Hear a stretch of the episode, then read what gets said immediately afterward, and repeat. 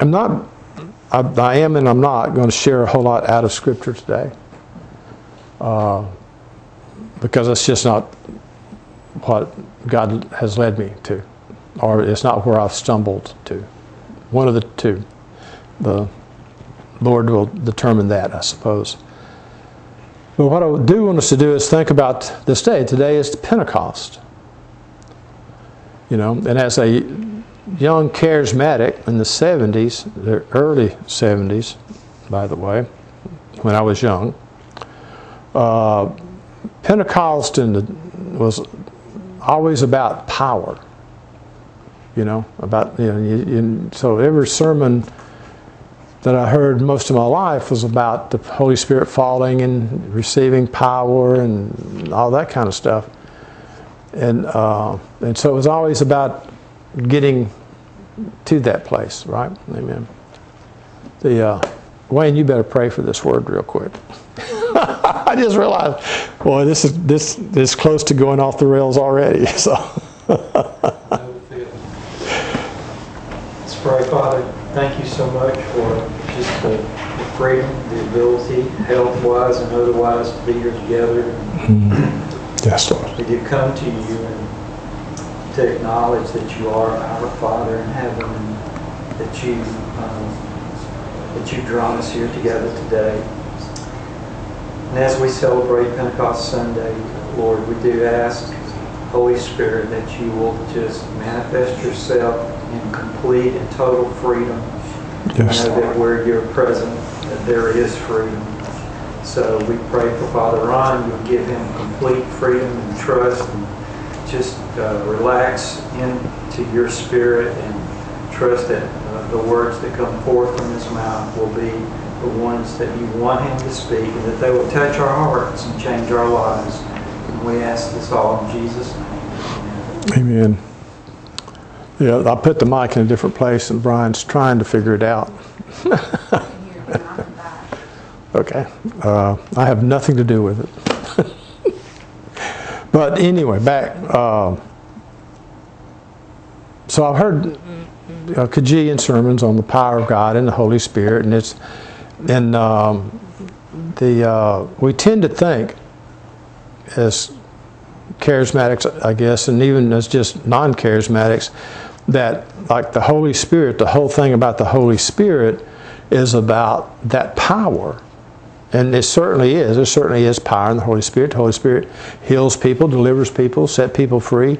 All of those things are what the Holy Spirit can do and will do and does. Uh, but how do you receive that? You know? How do you receive the Holy Spirit? How do you receive and and let me explain to you. Read the chap, book of chapter of Acts. It says, I believe it's four times in the chapter of Acts, see the three or four, that they were again filled with the Holy Spirit. So the Holy Spirit infilling is, yes, it's a once kind of a thing that happens, but it's not just a once thing that happens to you. Throughout your life, you will experience moments in time when there's a breakthrough of some kind, and you again are, in, are empowered by the Holy Spirit either for something, uh, a ministry or something very specific, or what I think most of the time happens is that you're healed of a broken place and you're set free from bondage that's been there because of the broken places in our lives. So let's just think a minute about these disciples. They were not a very good lot of guys. They were not the guys that I would pick. Would you? You know, there's always doing, you know, like arguing, who's the, who's the greatest, and all. And I have this picture in my head now. Uh, this has nothing to do other than you have to really stretch to relate to this. But fr- my, one of my best friends, and actually a, a real sister of mine, uh, Linda Tallier, that's a, uh, she teaches preschool children in Salem at, the, at our school that we have down there. And so they just had their graduation for preschool, which I've never, I, you know, I'm old. I don't understand that. You know, like they kicked me out of preschool to get me to get rid of me. They didn't graduate me; they kicked me up. You know, I never graduated anything. I just got kicked up. But the whole idea of a preschool graduation with a gown, it's just like I don't understand it. I don't have to. The kids enjoy it. But anyway, during their graduation, two of the students, which are cousins, which one is the bishop's nephew, adopted, and the other is the uh, bishop's grandchild, which is an adopted child. And they're both African Americans that's been adopted by white parents.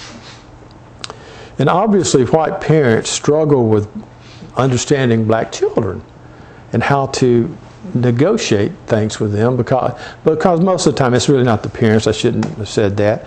It's really that these children are born usually by in the drug induced with drug induced moms and stuff so they come with built-in issues you know uh, to uh, that they have to overcome in life of how to think and act and stuff.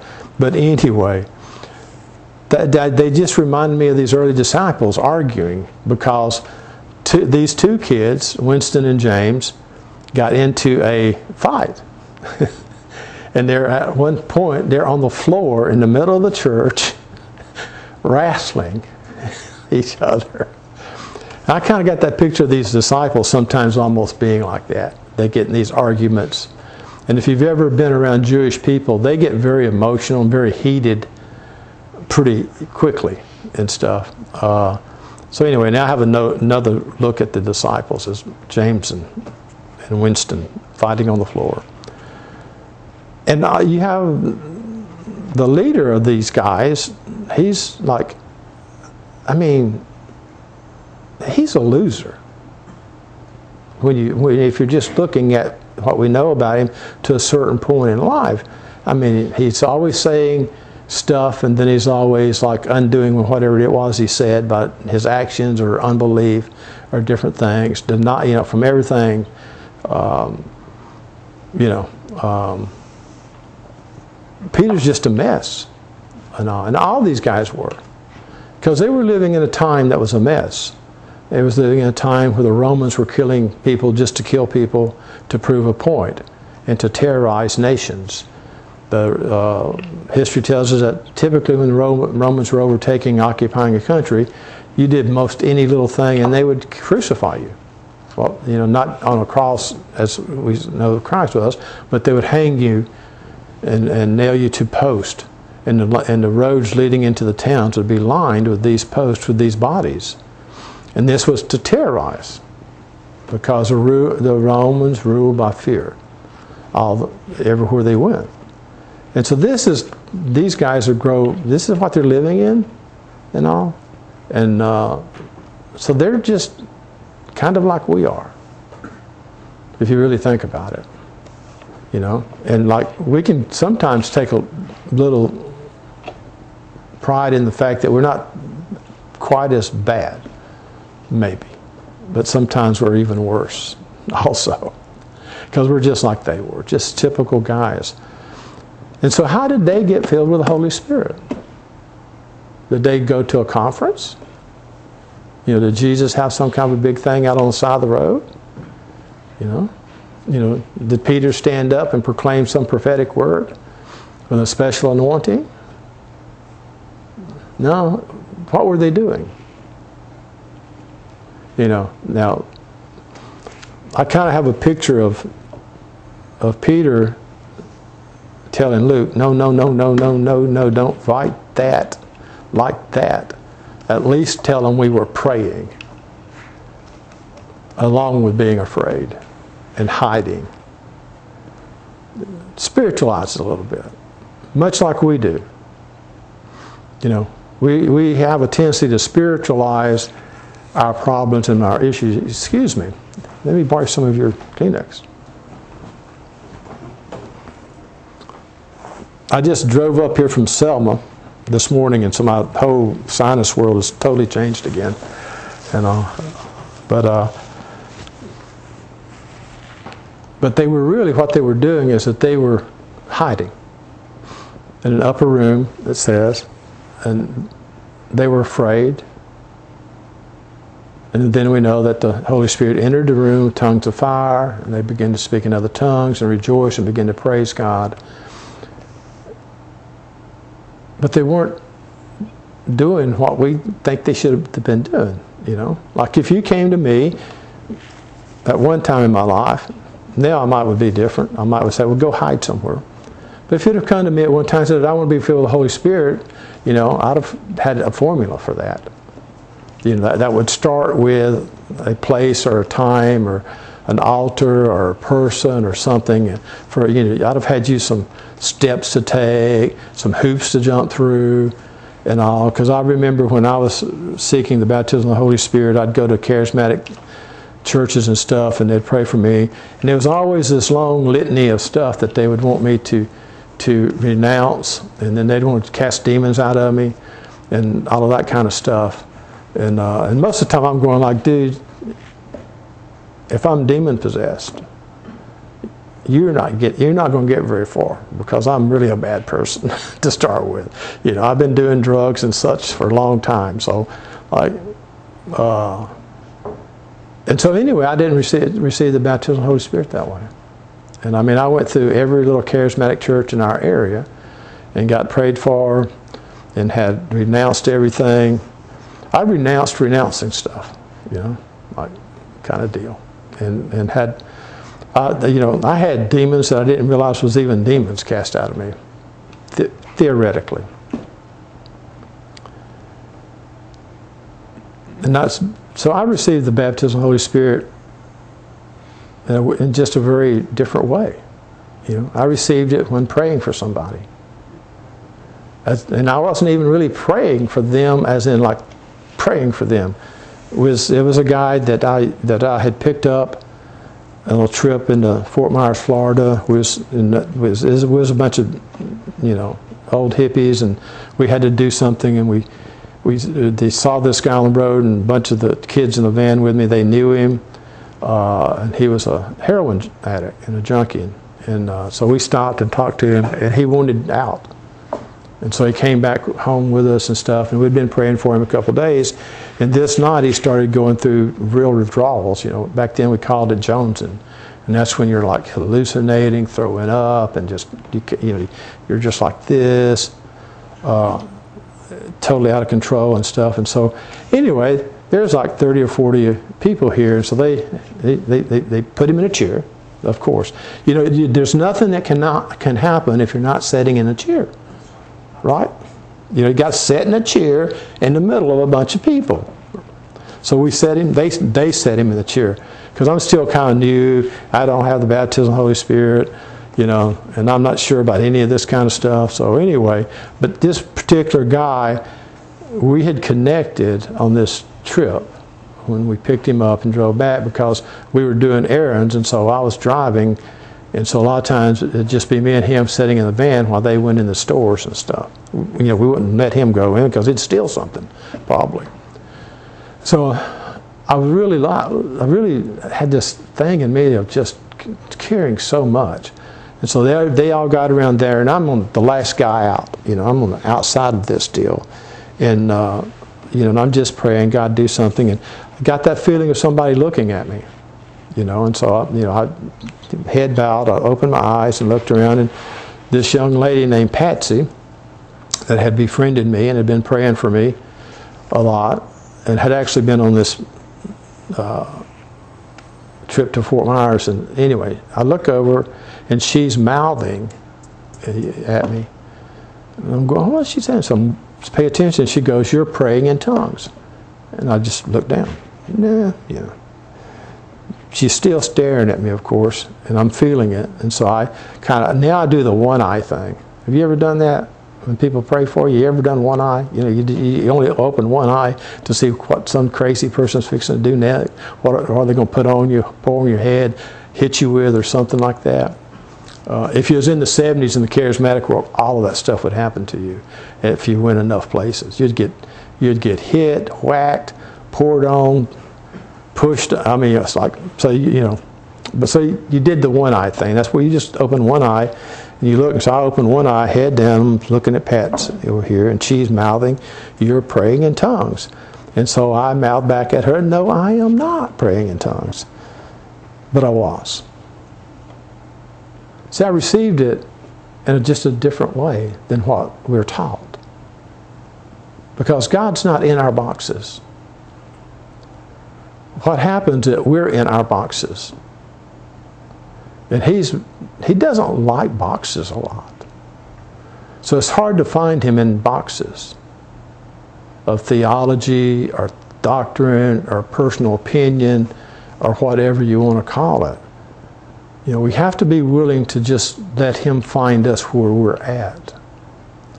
And that can be in an upper room, afraid. You know, that can be in a, in a church where you're not just, you're again, you're afraid of something.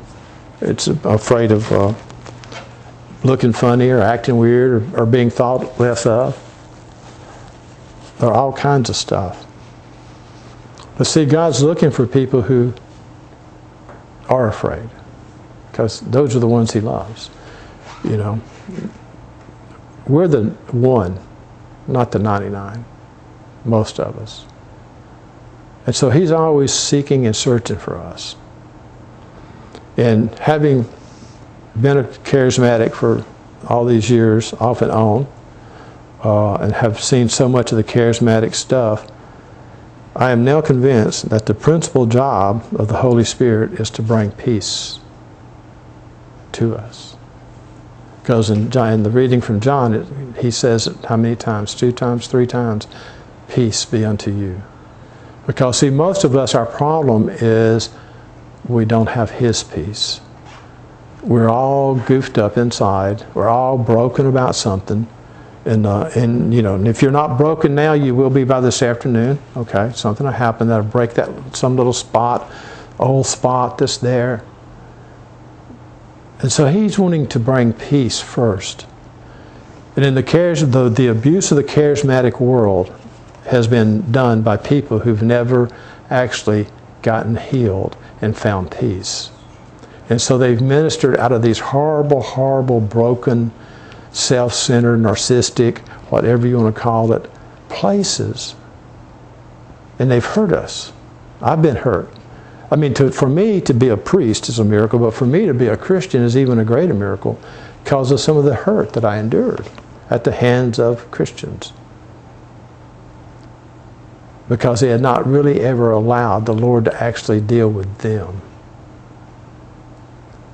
So that's my message to you at this, this Pentecost is I hope that you receive a fresh infilling, a fresh anointing, filled with the Holy Spirit yet again, as it says in the book of Acts.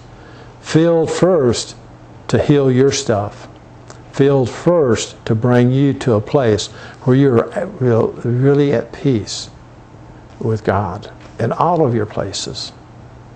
See, that's what happened to Peter on Pentecost as he experienced this healing. It wasn't an anointing as much as it was a healing. Yes, he was anointed. But first, he was healed of this fear, this horrible, consuming fear of the Jews and of the Romans. I mean, he denied Christ three times out of fear. So he experienced this extreme healing and this inflowing of the peace of Christ.